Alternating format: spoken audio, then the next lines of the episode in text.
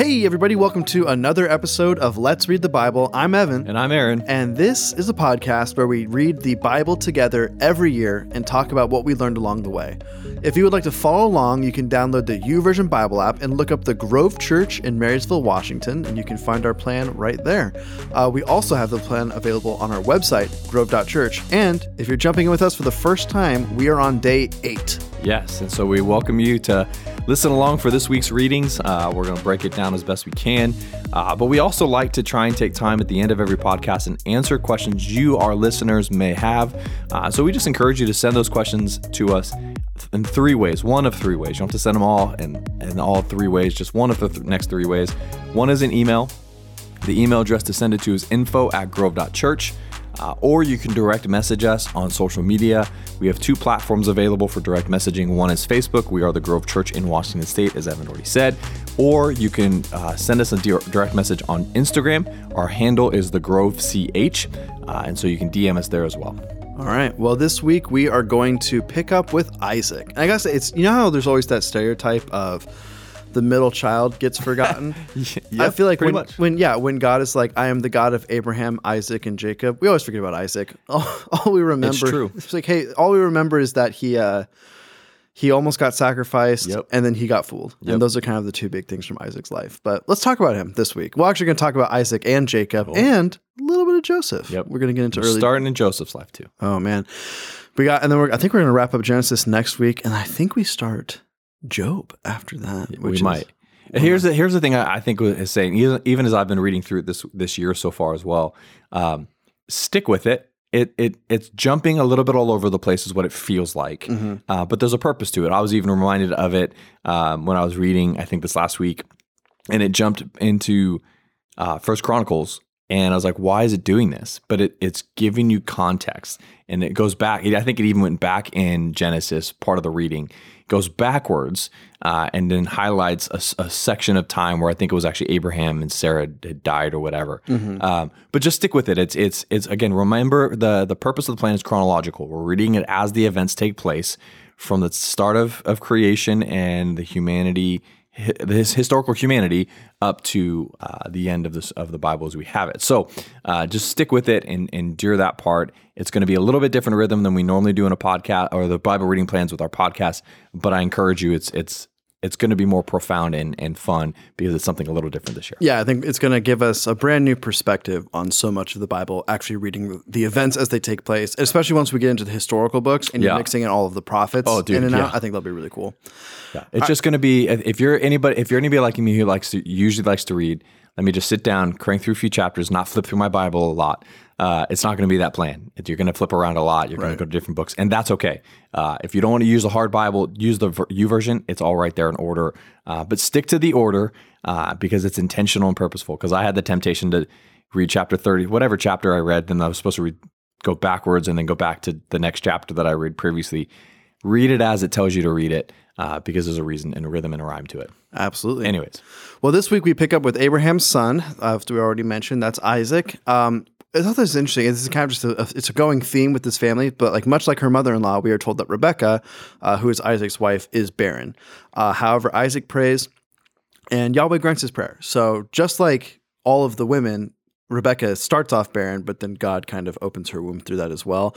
Um, I was talking about like I was wondering why this is such a theme, and then it kind of occurred to me. Um, I think there's a there in Judges, for instance, most all I shouldn't I, yeah almost all of the stories of the judges are told in such a way that it's very clear that no one other than God won that victory. Like the Gideon one it's yeah, not absolutely. it's not the you know Leonidas Spartans and I guess they lose but you know it's not the story of like 300 men holding out against whatever it is. It's, it's this like is Sparta. like literally like the Midianites like get confused and start killing themselves and then the Israelites run in after them and like hey this is awesome. And so I think that's actually what hap- what's happening here is God is making it clear that he is creating this nation this is not Abraham and Sarah. This is not Isaac and Rebecca. This is not eventually uh, Jacob and, and his wives as well. Um, this is God through miraculous means creating the nation of hmm. Israel. So I don't know if I ever thought about that before. That's yeah, really it, this is kind of it was, it was a thought. Yeah. Um, and then God tells Rebecca that she will have twins Ooh. and that they will both be great nations, and that interestingly, the older shall serve the younger. That's not right. yeah, that's especially back then. That was very much uh, the older was the one who got all of the privileges, and so and it, I guess today that's still true to a certain extent, but definitely not the uh, Yeah, not to the extent in ancient times for sure. right. That one is just kind of I know it's like even like in medieval times, there's always the joke about like you have the first and second sons of the nobles who get the stuff, and the third ones they go off and they have to go kind of make a way for themselves in the world. Yeah, that's what happened in Frozen. That's Frozen. That's what Hans. happened with uh, Hans. He, he was like the eighth child. Alexander Hamilton's dad was like the sixth or seventh son of a lord, And look at Alexander Hamilton. Yeah, look how he turned out. So that was a out. great singer. I'm just kidding. One of the great musicians of our time. Uh, anyway, so things start out pretty interesting. So this is in Genesis 25. We're going to go to the birth of Jacob and Esau. Spoilers, that's who they are. What? Uh, when her days to give birth were completed, behold, there were twins in her womb. Wow, it's just like God said. Crazy. Uh, the first came out red, all of his body like a hairy cloak, and so they saw they named him Esau. Uh, which, fun fact, I was w- listening to someone kind of talking about the translation of that word. The actual, or I shouldn't say the actual, but the way that he thinks it's best translated is literally big red. Which I thought was Yeah. kind of- which I thought was kind of interesting because usually it said hairy, um, but I was like that's kind of that's kind of hilarious that they just came out like ah big red that's Yeah. that's my boy. Well, I mean, that's how they that's how they named kids. Then is what was the distinguishing mark? I mean, we'll get to this even in Joseph, but like with Zerah and Perez, they were named based upon their association of when they they were born. yeah, that's true. So that I mean that there's a it, it sounds like the names are like significant things we don't really use today. Like I don't know of anybody named Esau, um, but the names back then were used to identify uh, and associate with their birth what a, a- marker and identifier. So big red, yes, I've, that's the only re- I've only re- heard it translated was big red. Oh, not- really? Not hairy. There you go. Well, afterward, his brother came out with his hand holding Esau's heel. So he's his name was called Jacob. Uh, which Jacob, the best one there is trickster or deceiver. Yep. Um, I like trickster, but anyway, uh, Isaac was sixty years old when she bore them. We don't know how old Rebecca is, so I mean, I guess we could do the math, but it doesn't tell us right there. Now we're good. Uh, when the boys grew up, Esau was a skillful, hunt, skillful hunter, a man of the field, while Jacob was a quiet man, dwelling in tents.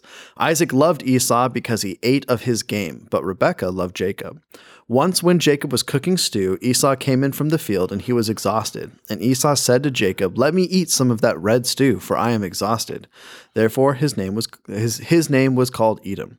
Jacob said, "Sell me your birthright birthright now." Esau said, "I am about to die. Of what use is a birthright to me?" Jacob said, Swear to me now. So he swore to him and sold his birthright to Jacob. Then Jacob gave Esau bread until and lentil stew, and he ate and drank and rose and went his way. Then es- thus Esau despised his birthright. So Esau, not the brightest, is- No. is, kind of the way that Well, we and I'm sure him. he probably thought it's not that big of a deal. Like, whatever, like, this is a stupid negotiation. Just give me the stew. Fine, take my birthright. Um, but the reality is, he, he absolutely, even the last line there, he despised his birthright. That's a big deal. I also just love the line of "I'm about to die." Yep. What is that? I don't think. I mean, maybe he actually was starving, but that seems like a bit of a stretch. It seems like he was just really, really hungry there. So Hungry and hangry. That's Eh, probably what it was. He was hangry? hangry. Come on, Esau should Esau should have had a Snickers. That's for Come on, bro. All right, we're gonna go uh, not rapid fire, but we're gonna go kind of really fast through these next few sections here, uh, and we'll talk about a little bit of what we can what we can learn about it. So after this, there's a famine in the land, and Isaac settles in the land of Gerar. I don't know how to pronounce Gerar. that. Gerar. Gerar. Uh, temporarily. While there, the people ask about Rebecca. Uh, so here's the thing, Aaron. The people in the town, particularly the king, uh, they're wondering, hey, who's this Rebecca person? How do you think Isaac describes his relationship with his wife Rebecca? He repeats what he learned. oh my gosh! It's just he's like, oh yeah, that's my sister. That's my sister Rebecca. Sounds It's like, like- I've read that somewhere before. It's like a, f- a generational sin with this freaking family. It's insane. Like Abraham does it twice, and then Isaac's like, well, that worked out so well for pops. I might as well. well, the second time did. Oh, remember? Oh, I guess that's he was true. he was given land. He was given grace. The first time he was kicked out of Egypt. Just Anyways. absolutely redonkulous. Come on, like here and here's the deal, listeners. Uh, this is a spoiler for later in the podcast. My practical application this week is don't describe your wife as your sister. So I'm just kidding. Although I guess that is good advice if you struggle with that. Don't do that. You know, come on. Like the Lord, Lord forgives. And Taco taco. oh man. Anyway, so don't worry. Uh, the king finds out his name's Abimelech. He finds out pretty quick, uh, and he reprimands Isaac. So rightfully so. He's like, dude, come on, what are you doing? Like, you're just going to make us all sin if we're going after your wife like this.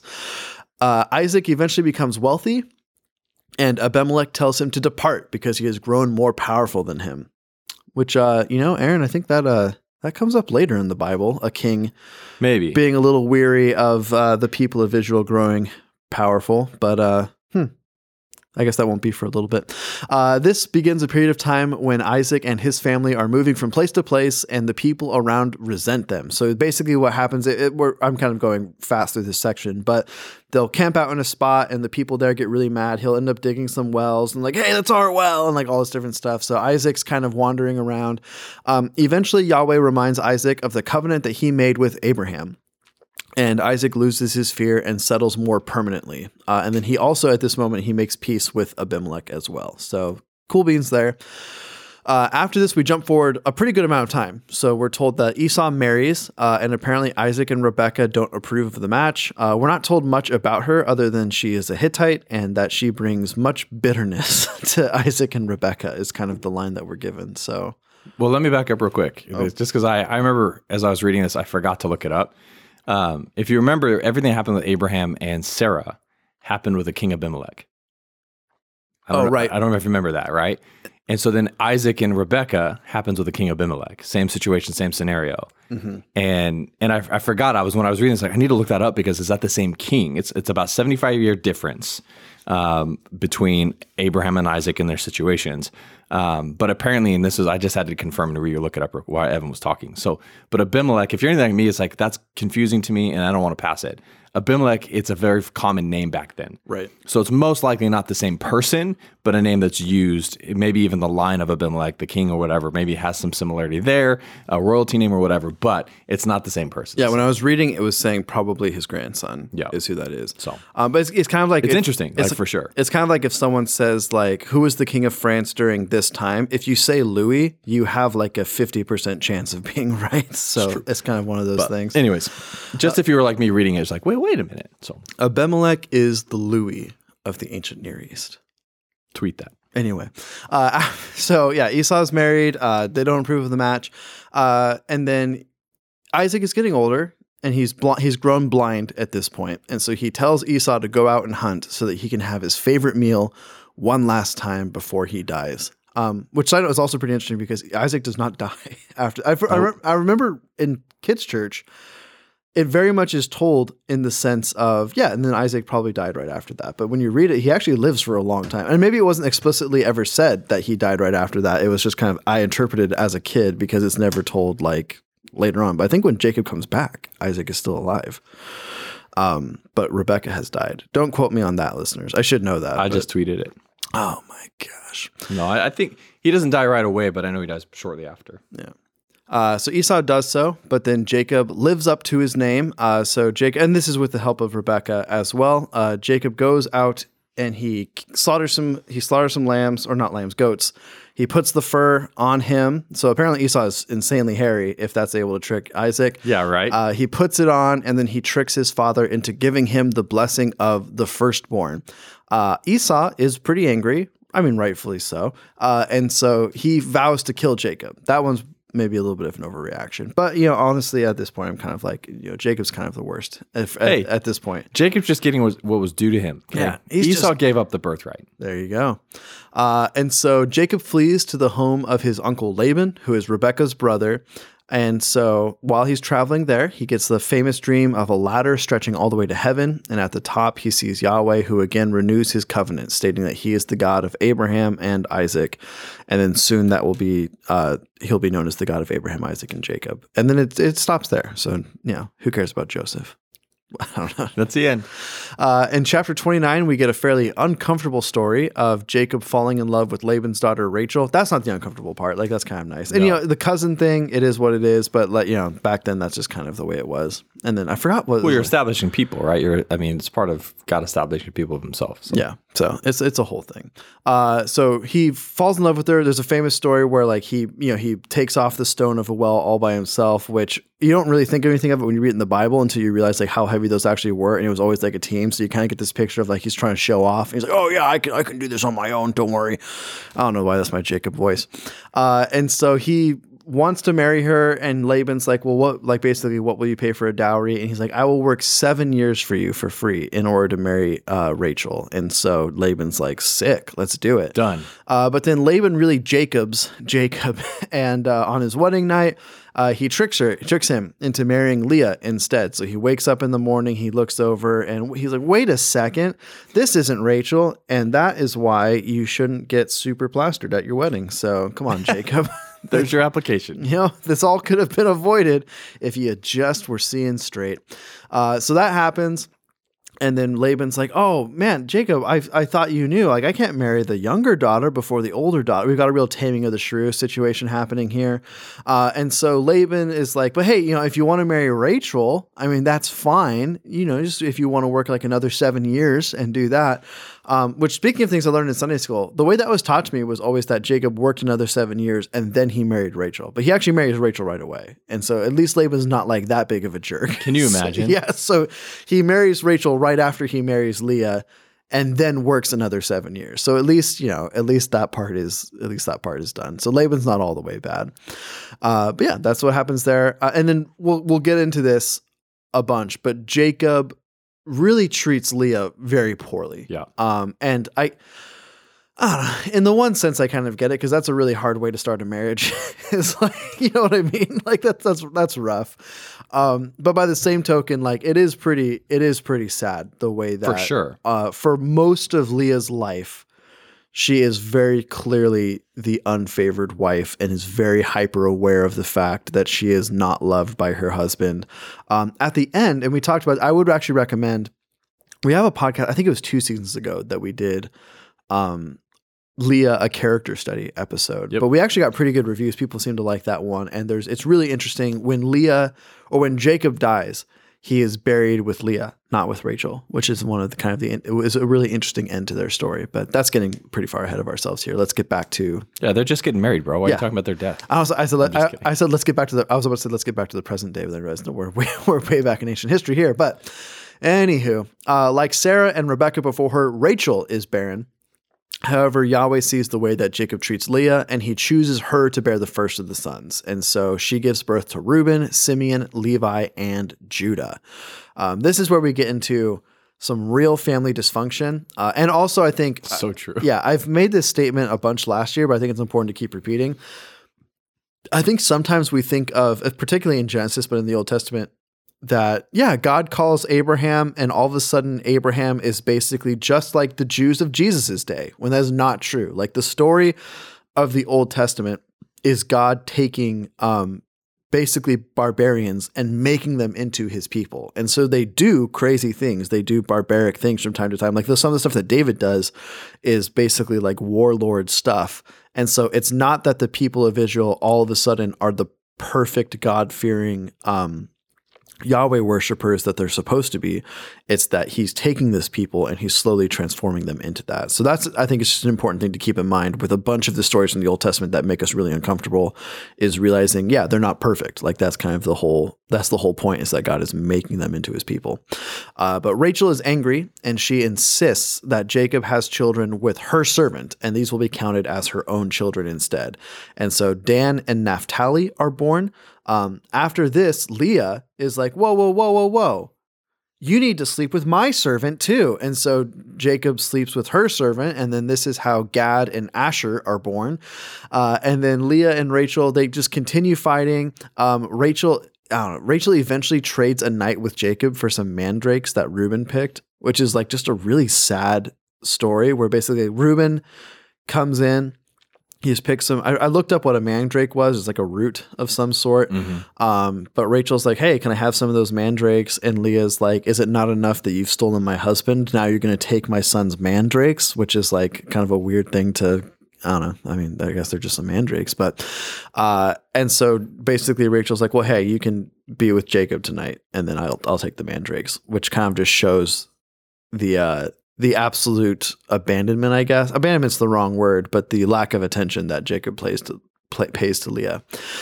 Uh, so after this, Issachar is born. So this is another son of Leah. Um, Leah, I guess a, a, a legitimate son of Jacob and Leah is, is the way to put that.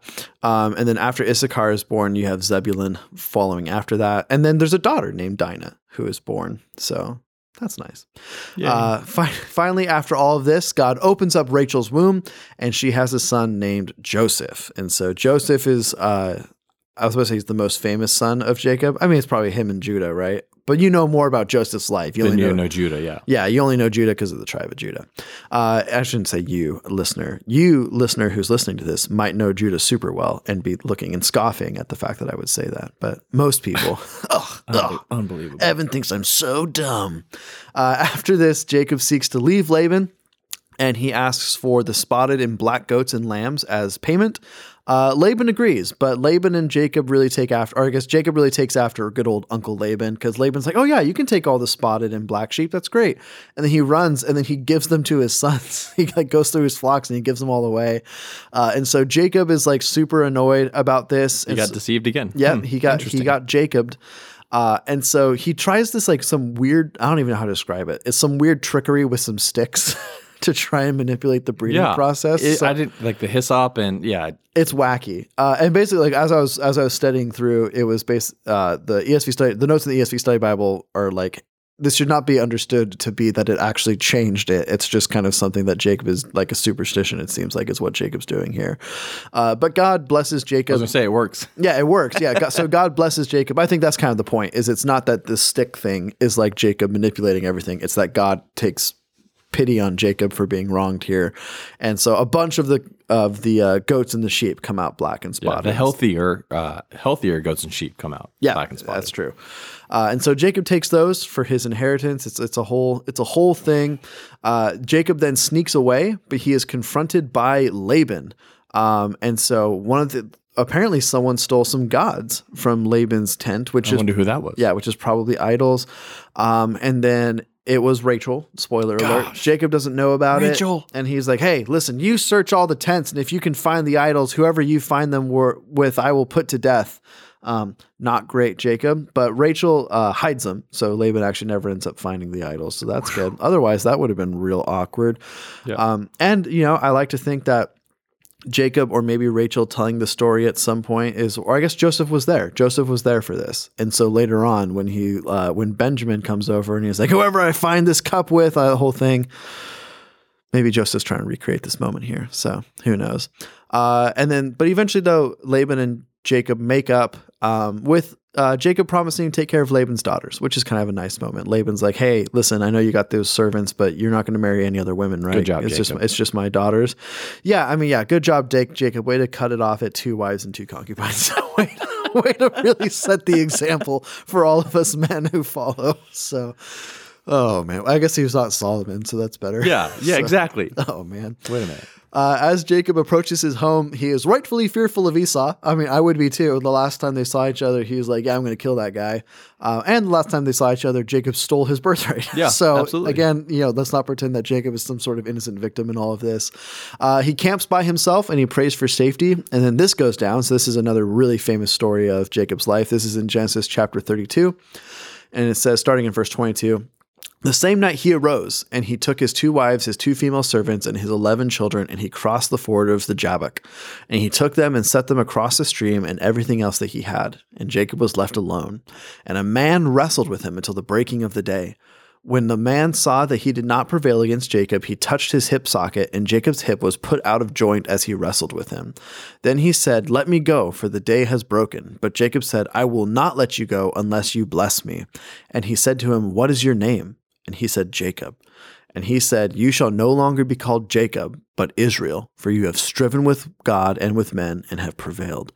Then Jacob asked him, Please tell me your name. But he said, Why is it that you ask my name? And there he blessed him. So Jacob called the name of the place Peniel, saying, For I have seen God face to face, and yet my life has been delivered. The sun rose upon him as he passed uh, as he passed the Penuel, limping because of his hip. Therefore, to this day, the people of Israel do not eat the sinew of the thigh that is on the hip socket, because he touched the socket of Jacob's hip on the sinew of the thigh.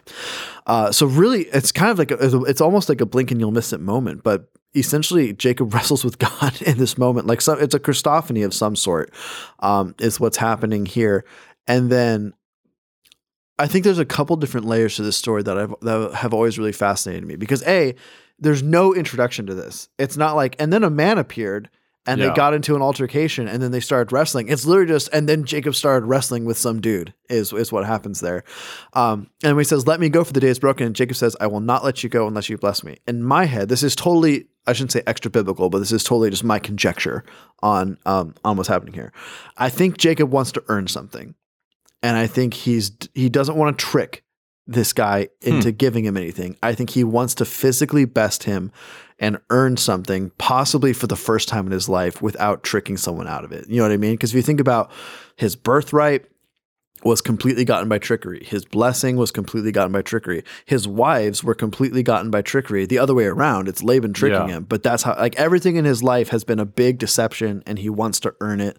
And then, and I think that's why the pow- the next moment is so powerful because when the angel asks him, uh, or when the then uh, God asks him, "What is your name?" He says, "Trickster." Right? He says Jacob. When he's trying to earn something, he has to say that his name is deceiver, and then that is the moment where God changes his name to Israel. So, again, that's kind of yeah. That's all. That's just my thoughts on it. That don't don't take that to the bank. Um, we could get to heaven and God's like, yeah, you're completely misreading that. But that's how that's how I, that's how you are a dummy. Uh, but that's how I read it. I always thought that was kind of interesting. But from yeah, from that moment, and this is where we get the nation of Israel. That is Jacob's new name. So when we call it the name, when you say Israel, that is actually just the name Yeah. that Jacob was changing. Which is funny because I feel like all of the other name changes in the Bible, we go by the name change, except for Jacob. We still call him Jacob in most contexts. We don't call him Israel. But yeah, I guess it helps the. Which uh, only goes back to reinforce he's the middle child, the forgotten one. oh man. Well, let's keep moving. Uh, so later on, Oh no, he's not. Never mind. That's Isaac. Isaac. Not- I was I was gonna let it slide. Nope, don't let it slide. Sorry. No, just kidding. I was testing everybody. Ha, ha. Uh, so Jacob goes to meet Esau, who greets him in an unexpected way. So I wanted to read this passage as well. So this is in Genesis 33. It says, And Jacob lifted up his eyes, and behold, Esau was coming, and 400 men with him. So he divided the children among Leah and Rachel and the two female servants. And he put the servants with the children in front, with Leah with her children, and Rachel and Joseph last of all. So showing where his priorities lie there. Yep. Uh, he himself went on before them, bowing to the ground seven times until he came near his brother. But Esau ran to meet him and embraced him and fell on his neck and kissed him. And they wept. Um, and when Esau lifted up his eyes and saw the women and children, he said, Who are these with you? And Jacob said, The children whom God has graciously given your servant. Then the servants drew near, they and the children, and bowed down. Leah likewise and her children drew near and bowed down, and last Joseph and Rachel drew near and they bowed down. Esau said, What do you mean by all this company that I met? Jacob answered, To find favor in the sight of my Lord. But Esau said, I have enough, my brother. Keep what you have for yourself. Jacob said, No, please. If I have found favor in your sight, then accept my presents from my hand, uh, or my present from my hand. For I have seen your face, which is like seeing the face of God, and you have accepted me. Please accept my blessing that is brought to you, because God has dealt, dealt graciously with me, and because I have enough. Then he urged him, and he took it. Uh, so really cool moment, and I think it, it, it kind of echoes to me the reun- the reuniting of Joseph and his brothers later. Spoilers for that next week. But, ah, my gosh! Um, but it, it is fun to me to see how many parts of Genesis echo later parts of Genesis and, Yeah. and the Old Testament in general. Um, and I also think that this is this is a per- particularly sad passage to read when you know the history of what happens with Israel, the nation, and Edom, the nation. Uh, Yeah. Because in this moment, the brothers, Jacob and Esau, make up. Um, They're real- reconciled. Yeah, the, really, I'm honestly like a great moment. And I think Esau deserves a, a ton of credit for actually um, being gracious enough to have Yeah. this moment. And the nations of Israel and Edom should be basically sister nations. Um, Yep. and we read later in the Old Testament that Edom drifts away. Um, and by the time Jerusalem is being besieged, Edom's basically on the sidelines cheering it on, like, yeah, go, like, let it happen. And if you, if you want to know what God thinks of Edom later on, read Obadiah, which is basically just a book about how Edom is doomed. But um, really sad. And I guess we don't have to dwell on that because in this moment, we see the reconciliation of two brothers in a really powerful story. Uh, after this, we have an, an odd deviation in chapter 34. Um, it's the uh, it's dealing with the, uh, the the rape of Jacob's daughter Dinah. So remember, this is Leah's. I don't know if it's her only daughter or if it's just the only daughter who is named because the story happens. But uh, there's a man named Shechem, uh, and he's the one who does this. Afterwards, he wants to marry her. Um, Simeon and Levi are of the brothers, they seem to be the most upset, but all the, all of the sons of Jacob are going to be really annoyed. Not annoyed, that's the Yeah. wrong word. They're going to be very livid that this Oh, for sure. Um, and so Simeon and Levi demand that he be circumcised first, which is to me really funny, I guess. Well, and they're the second and third born in the order. Simeon and Levi, yeah, second, Yeah, third, and then Judah. All right, and so a part of it is like maybe they're the first ones to interact with Shechem after this, but yeah, it's a it's a whole it's a whole cluster. Yep. So Shechem obliges, and he and all of like the servants of his house are circumcised. Which I mean, I guess kudos there. That's a lot of dedication. Uh, but after this, uh, it says the sons of Jacob they they murder Shechem, they murder his father, and they plunder the town. So not not a great moment there.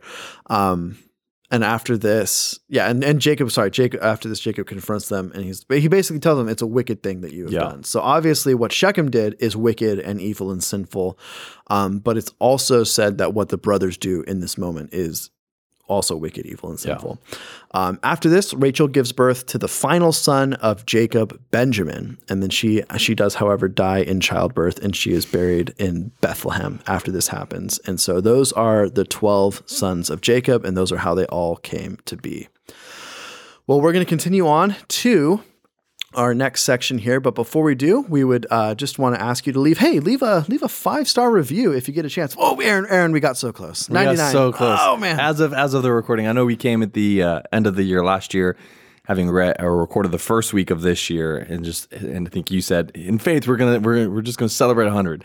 Uh, we're at ninety nine, and that's and that's not bad. I, I'm I'm over the moon about. I'm thrilled about you know the, just the ratings that come in, uh, and there there have been two that were left uh, with actually written reviews. One was by your wife.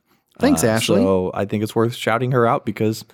Uh, she left one for us finally, just like my wife finally jumped on and left one as well. So finally. uh, but uh, I'll, I'll read both of them because I can. Ashley said these two really know what they're talking about and are so insightful. Love this podcast, and she said Aaron is the better host. So uh, I don't know why she said that. Hurtful. Actually, I put that in, but.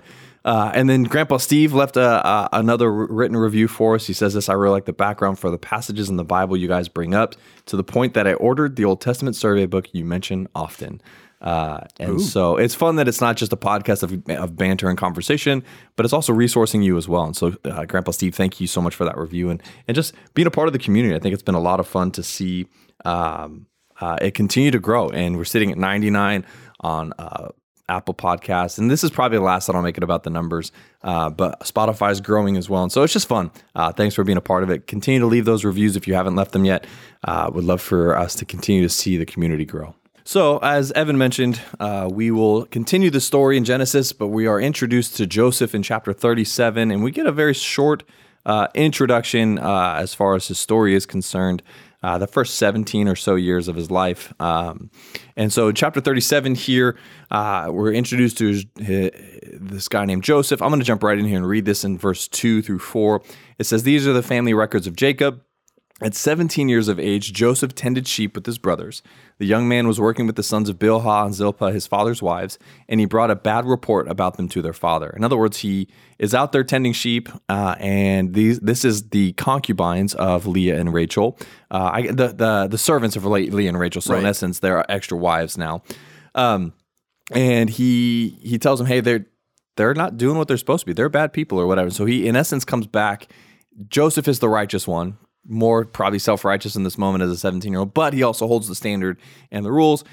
He brings a bad report. Uh, and it's and then we and then it shifts into this. We see in verse three. Now Israel loved Joseph more than his other sons because Joseph was a son born to him in his old age, and he made a robe of many colors for him. So if you're if you're wondering, a robe of many colors, I've heard that somewhere before. This is Joseph, the one who has the the the robe of many colors. This is a story from many of us that we're familiar with if we grew up in church or watched any sort of Veggie Tale stuff, or I don't even know if That Veggie Prince Tale of about Egypt sequel. That's Prince of Egypt. Yes, the Prince I of sequel's the wrong word, but the uh, uh, the next one, the next one in the chapter. So, um, the, the couple things that are interesting to note here um, is when, first off, you're told as a parent if you have kids, I know you're going to have a kid, so you you actually can have a favorite child at this point in your life. yeah, I've got so a you know. while to go. I can still have a Um, but you're told not to have favorites. This you'll see the story of Joseph and the reason why. And the challenge is, I'm going to be honest with you, as a parent of three kids, you connect well with your kids. Certain kids are easier to connect with than others. It's not. It's not saying you have favorites. There's just connections. Uh, but Joseph favored or was favored by Jacob or Israel. Joseph was the favorite, and he was the eleventh in twelve sons. And and I would venture to say part of the reason why he was the favorite is because he was actually the firstborn of Rachel Yeah. uh, who Rachel was the was actually the the woman Israel loved the most. Um, and so I think that that's part of the, the clarity you'll see here and part of the tension that exists as well. Well, I think you would think that, or I guess not think, you would hope that Jacob would kind of learn his lesson a little bit with all of the pain that was caused by him clearly favoring Rachel Yeah, over right. Leah. But he just does the same thing with his sons, where he clearly favors one son over the rest of them. And, uh, well, Aaron, how's that turn out? How's that work? doesn't turn out very well. Okay. Um, so we've already kind of worked through the order of the sons of, of Israel here, but I, I, I do want to say it because there's a point where it, it kind of comes back. Um, the way that the sons of the birth order go, it's Reuben, Simeon, Levi, Judah, all born to Leah. Then you've got Dan and Naphtali, born to Rachel's um, servant Bilhah. Then you've got Gad and Asher, who are born to Ziplah, which is Leah's servant. Then you've got Zebulun, sorry, you got Issachar and Zebulun, which are born to Leah again. And then finally, you've got Joseph, born to Rachel, and then Benjamin, born to Rachel. And so you'll see uh, the the birth order is significant because Jake or Joseph is is eleventh out of twelfth.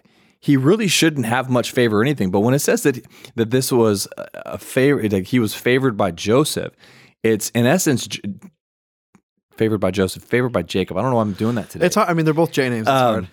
But J- Joseph is given privileges. He's given like he's almost treated as if he's the firstborn. He's getting rights and privileges that Reuben actually has access to, being the firstborn. That's true. And so you see this tension exist where uh, Joseph, who is the favor favorite of all of the sons, his brothers don't like that. So he's out in the fields. He comes back, reports of bad report. Israel's not happy about that. Joseph's already the favorite. Joseph gets a coat of many colors, which then establishes favor even more so above and beyond Reuben, let alone the other brothers. Uh, and so it just create it's it's it's a lose lose lose. Let's just be honest. So we we are introduced to the story uh, of Joseph. We're introduced to this guy, uh, and we see his the dynamics already at play from the very beginning. One thought that just occurred to me too, that I think is kind of interesting, is all of the sons in the line of Abraham who receive favor are none of them are the firstborn. Because Ishmael's the firstborn, not Isaac. Yep. And Isaac is the one who's favored. Obviously, famously, we just talked about Jacob is the favorite one over Esau. And then now we have Joseph, who's not even the second-born son, he's the 11th The born. eleventh. That's crazy. Well, and then you've got, I mean, we're going to shift into this as well because there's a, a side note that I'll get to a little bit later uh, that goes in line with that thought too. Ooh. Um, but so you see, there's a bad report. You see the favorite uh, established, um, and then you see within Joseph, there's two different dreams that he has. He's a 17 year old kid at this point. That we know that because Scripture is very clear about that. Uh, and we see a couple different dreams that Joseph has. We see one where it's a bunch of sheaves that are being collected, and then all of the sheaves that represent the 11 brothers bow down to him. He's a real genius, and he tells his brothers this Hey, guys, guess what? I had a dream you all bow down to me as the 11th ch- child in in in the line birth line. And the brothers were like, wow, that's super cool. i can't Joseph. wait for that. Wow. uh, and so they're already frustrated. They already know that he is fa- he's the favorite. They already know that he's got privileges that he shouldn't have access to.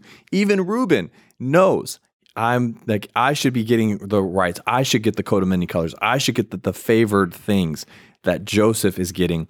And so there's already hostility and tension. This only magnifies it. And and joseph doesn't stop there there's another dream that Joseph has, where it's this idea of the sun, the moon, and 11 stars are bowing down to him.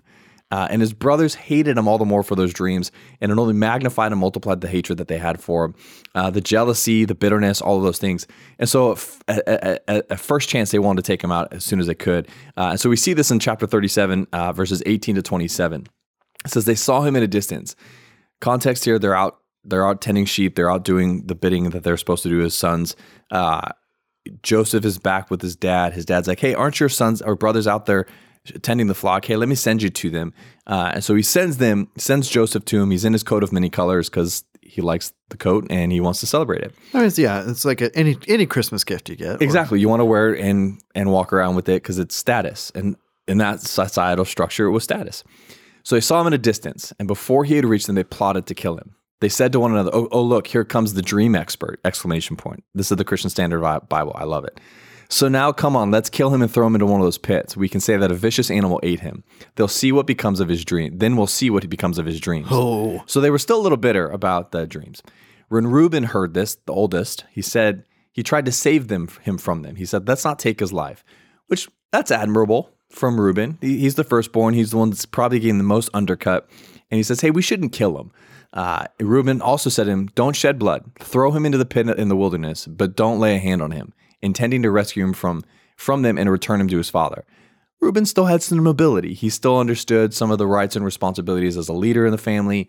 Uh, and so he's actually, even though he's the one that's getting bypassed, uh, it still shows some of the integrity that Reuben carries. Well, I never thought of that until you just said it there. But yeah, he he is the brother who is the most wronged by Joseph, and yet he's the one who shows the most restraint. So that is that is really interesting. Yeah, and because he's the oldest, he also has the most influence and authority over his brothers. Right. Right. So he, as the firstborn, he is given the rights and responsibilities as the one that has supreme authority. So he's next in line as his dad passes away to be the patriarch of the family, to continue on the patriarchy.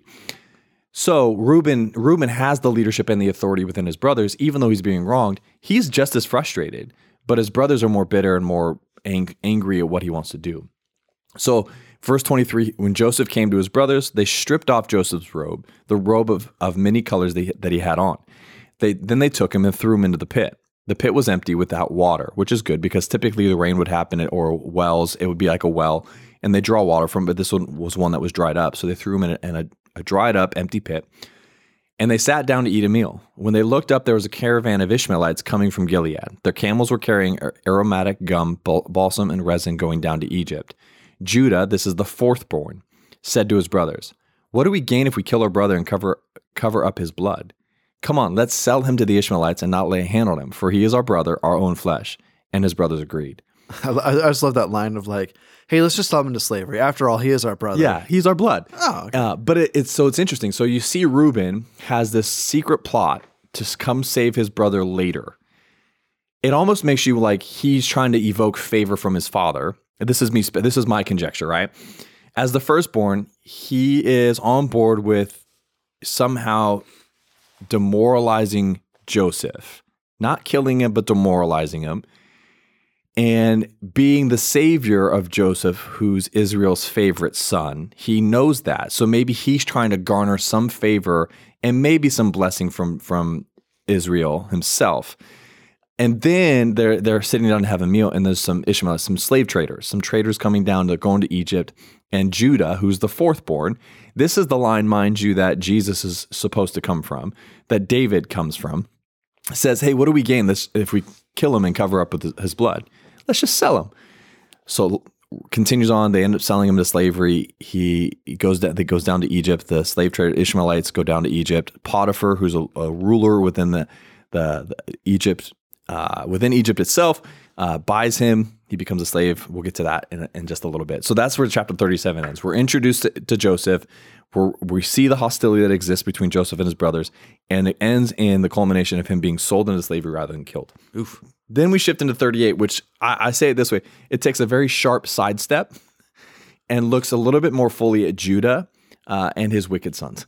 Um, and his daughter-in-law, he's the see you see pregnancy, uh, illegitimate pregnancy, I guess I can say. Then you see repentance, um, and it interrupts. And this is something I, I, I kind of took from the the ESV study Bible that I was reading through because my CSB study Bible is not here yet. It's actually coming today, the day of the recording. Was that a, really quick? Was that a gift or was that? A, Oh no, I bought it because I wanted it.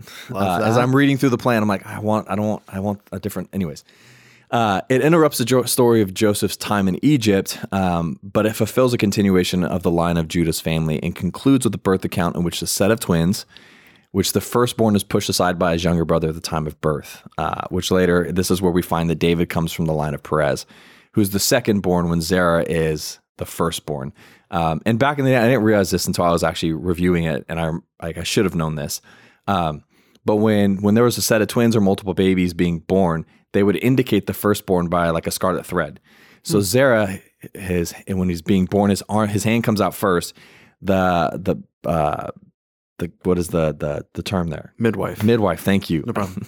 uh, ties a scarlet rope around thread around his arm, and then it says that it, his his brother, in essence, pushes him aside, which I thought was such an interesting picture uh, of Perez pushing his way through and coming out first, um, entirely out first, even though he's the second born because the arm of Zerah was out first. It's if that that that's sense. the way it's count. It counts. I feel like I would count it once you're out. yeah. you Who's I mean? whoever's fully out first. Yeah. So, anyways, all that to say, uh, it's this crazy back and forth cra- uh, story um, that happens in chapter 38, um, where we're told uh, to to kind of go d- dive into the story a little bit more. Judah, uh, this is where the sharp sidestep comes. Marries an unnamed daughter of Shua. Uh, his his firstborn son is Ur, who's wicked.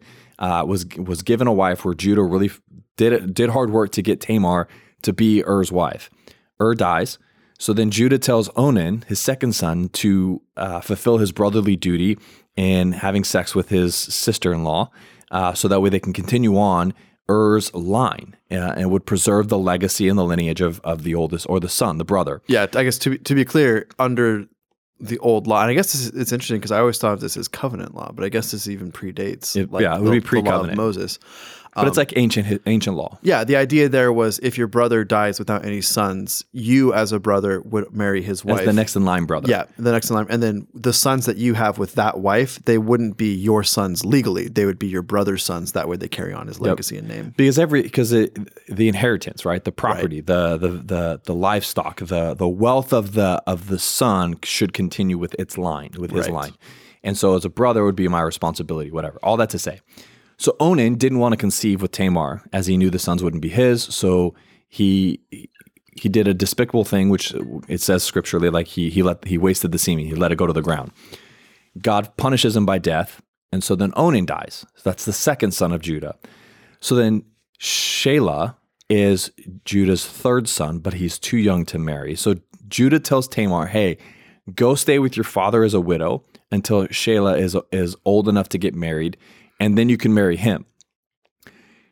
Tamar does that. Fast forward, Shelah grows up. Judah is out uh, in, with his friend uh, up near where Tamar is. I can't remember the name of it because I'm just trying to give us the quick overview. And then Tamar finds out that that Judah's around. Judah, she goes out there and disguises herself as a prostitute. She takes off the widow's clothes, puts on a prostitute, which is a veil, um, just to see. She sees that Shelah is old enough to be married. She hasn't gotten any word that he's old enough to be married. And it comes to find out, and this is one of the comments that was made, is that Judah sent her away in fear that she was the reason why his sons were dying, which is so, which is such a typical It's man. not. It's not my kids. Who It's not my fault. It's your fault. You're cursed.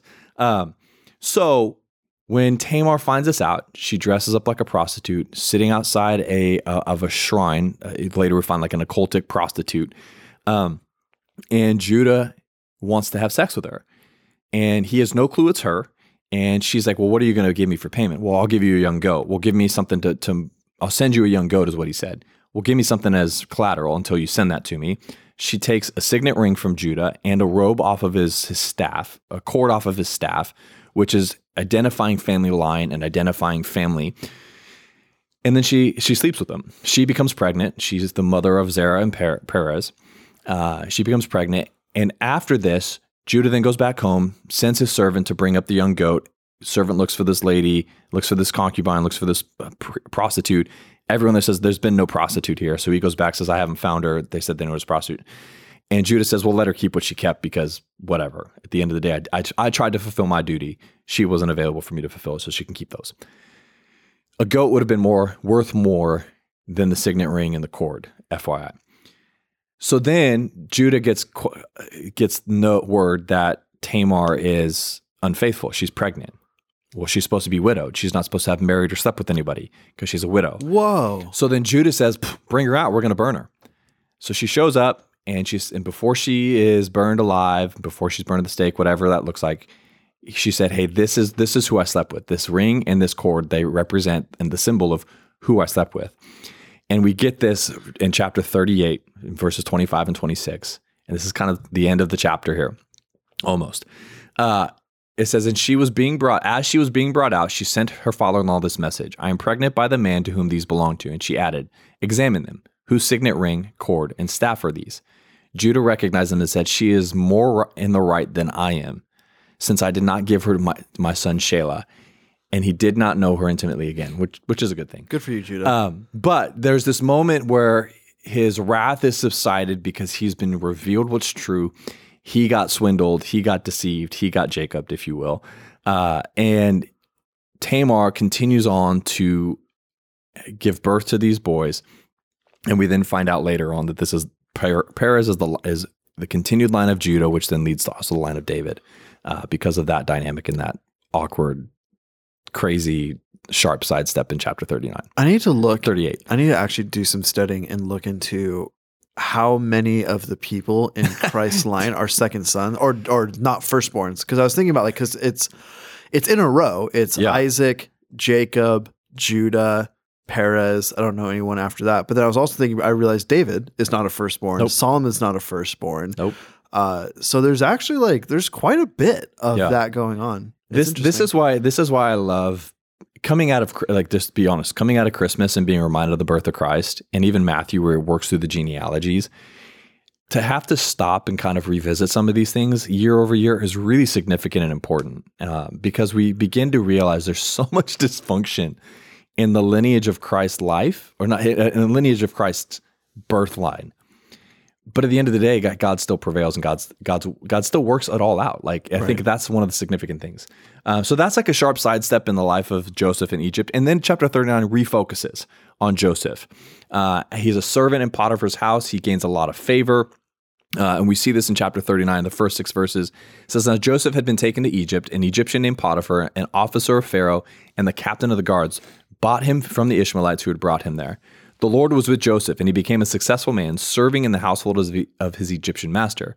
When his master saw the Lord, the Lord was with him, and that Lord made, made everything he did successful, Joseph found favor with his master and became his personal attendant. Potiphar also put him in charge of his household and placed all that he owned under his authority. From the time that he put him in charge of his household and all that he owned, the Lord blessed the Egyptian's house because of Joseph. The Lord's blessing was on all that he owned in his house and in his fields. He left all that he owned under Joseph's authority. He did not concern himself with anything except the food he ate. Now, that, talk about a cush job.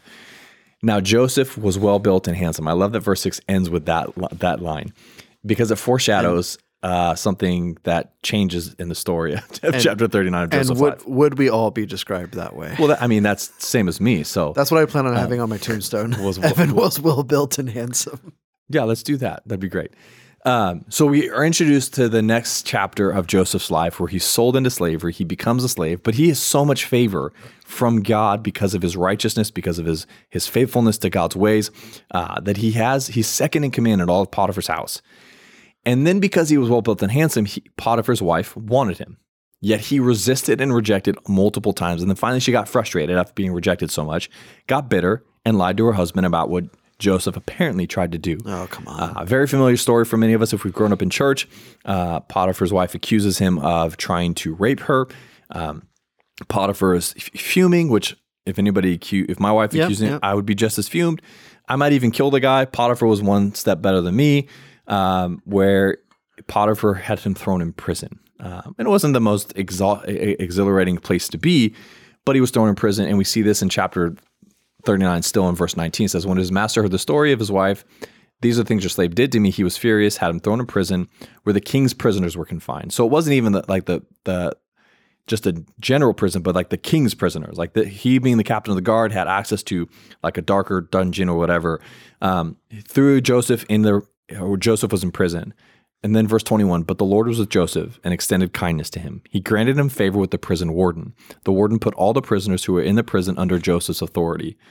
So he's in prison, but he's still given favor and he was responsible for everything that was done there in prison. The warden did not bother with anything under Joseph because the Lord was with him and the Lord made everything he did su- successful. That's a pretty significant statement right there.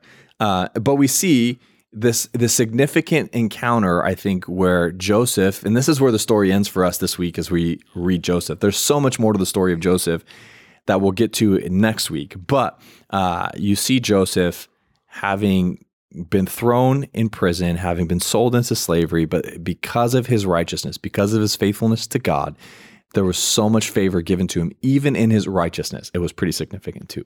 But that's where that's where Joseph's story ends this week, as he ends up in prison, uh, even though everything he did was successful. And we'll get introduced to uh, a couple situations next next week that uh, continue his favor, but that's where we'll leave it. He's in prison right now. A little bit of a cliffhanger, I guess. So there we go. All right. Well, before we wrap up today, or I guess before we get to our applications today, I do want to do a little bit of a little segment we like to call genealogy jargon.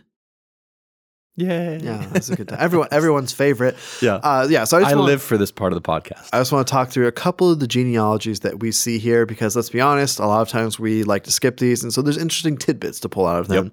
Uh, we're also going to try and do the same thing when we get to the parts of the law that are talking about how many square feet the, the tents are and stuff like that. that won't So, be genealogy, but that'll be. I don't know, measurement meadows. who, knows? We'll figure that out. Anyways, Anyway. genealogy jargon. So we go through a couple. Uh, Genesis 25 gives us the genealogy of Ishmael. So fitting, he fittingly also has 12 sons, which I thought was kind of interesting. And then these men become the leaders of the many tribes of Arabia. Uh, the Ishmaelites who Joseph is sold to, they Yes. are descendants of Ishmael there, which is kind of interesting. figure. Yeah, which is kind of interesting because you think of their great grandfathers, I guess, were brothers, and so already at this point, though, they're far enough apart that that's kind of like that they're their own separate nations. So interesting there. Chapter 36 gives us the descendants of Esau, uh, which is also the nation of Edom. Uh, so we're told that Esau moves his family to the hill country of the east since Canaan cannot support both of the brothers and their massive family. So it's not like a bad thing. They just happen, Yeah. he just happens to pick up and move. Um, that hill country of the east is they inhabit it with, I, sh- I should have written down the other um, nation that's there, but they inhabit it with another nation. And then eventually the Edomites kind of the Esau's descendants take it over, and then they name the nation Edom, and that's the becomes the sister nation of Israel, or at least what should have been the sister nation of Israel.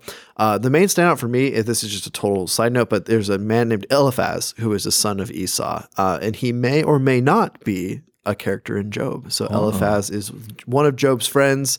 Uh, of the first three friends, he's the one who sucks the least, and so that could be. Um, that could be, and I kind of think it is that son of Esau, which would make Job a contemporary of Joseph. Yeah. and and, the, and actually the part of Genesis that we're reading right now, theoretically, the stuff with Job is happening right around this The same time, well. yeah. So kind of interesting. Uh, and again, that I should clarify, that's very open handed. Who knows? Totally, totally. but it's possible. Uh, and then finally, this week's readings in Chronicles. We're going to get into chapter two of Chronicles. Yay. Woo! Uh, but it's just going to give us condensed versions of these genealogies. Uh, we're given some extra info on the sons of Jacob, including the eldest son of Judah. Aaron talked about this a little bit. Ur, uh, who Yahweh just straight up kills. So he's like, Yes, there's yeah. some context there. and he was he and he was wicked. Just wicked. Yeah, and was Onan. Oh, Was an idiot. just all of them, just the worst. Alrighty. Well, let's get into our applications today. What did what did we learn, Aaron? What, how about you start off? I, I just, uh, yeah, I, I almost jumped into it, but I forgot there was a genealogy jargon because it's a new podcast, new year, new podcast. New- some Um, new seggies. So, but I almost feel like this one's overly simplistic and easy. Um, but one of the things that I oftentimes am reminded of is is you know New Testament scripture, Romans eight twenty eight. Uh, and I, I have the whole the whole section here because I wanted to make sure I was reading the context properly. But eight twenty eight just says this: We know that uh, all things work together for the good of those who love God and are called according to His purpose. And you literally look at the life of Joseph as we've seen it unfold so far. There was not much not very many favorable circumstances that Joseph engaged early on in his life. He saw favor in the midst of his circumstances. He saw uh, elevation and status and, and provision and protection, those things. Um, but when Joseph had the dream at 17 years old, he had no idea how it would unfold. And he still doesn't know how it's going to unfold. Like, mind you, we we see, we oftentimes can read the whole story and see how it's going to play out. Like I can see coming into next week, I know what's coming. And I know like there's moments of like, here's the fulfillment of those dreams. But the challenge is, and I think the the interesting thing is, is it's not always, it's hard to remember that in the midst of this journey, that Joseph, I mean, years and years and years go by for Joseph. He wasn't 18 years old when everything came to fruition. He wasn't 19. Right. He he he went he went years without any kind of answer to the dreams he had at 17. And I think it's important to remember like God is still faithful working in the midst of a process and a journey that we don't always understand or that we don't always see unfolding. And and I think it's it, it's important to remember that even though plans don't always play out how we think they should, it doesn't mean that they're not following God's intended desire and will for our lives.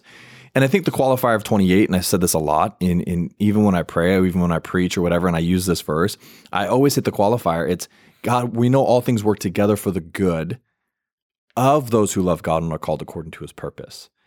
There's this tension of, well, it's going to work out because God's going to work out all good. No, no, no, no. God's promise of, of working out for the good are for those who love him and are called according to his purpose. The good didn't work out for individuals who didn't love God. The good works out for those who do love God and are called according to his purpose. So God's will is going to prevail. And so I feel like, like I said, it's overly simplistic based upon Joseph's life to trust the process, to trust the journey. Um, but even look at Perez. Like that wasn't, that shouldn't have, I mean, you already alluded to it in the sense of like, that, that shouldn't play out that way. Perez was the second born.